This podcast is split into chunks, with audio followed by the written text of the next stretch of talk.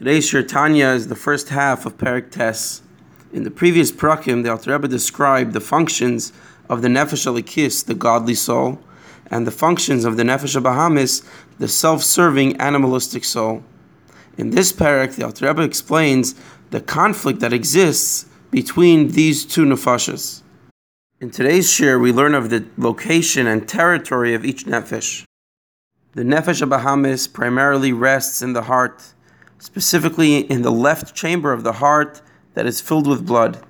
From the heart, it spreads to the entire body, including to the brain, to contemplate and rationalize its desires and to plan how to obtain them. The nefesh elokis, on the other hand, primarily rests in the brain. From the brain, it spreads to the entire body.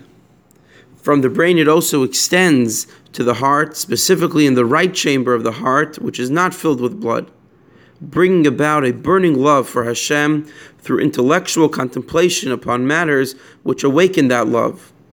Another example of how the Nefesh Elokis extends from the brain to the heart is the joy and pleasure and godliness that a person can feel through intellectually perceiving the beauty of Hashem's infinite greatness.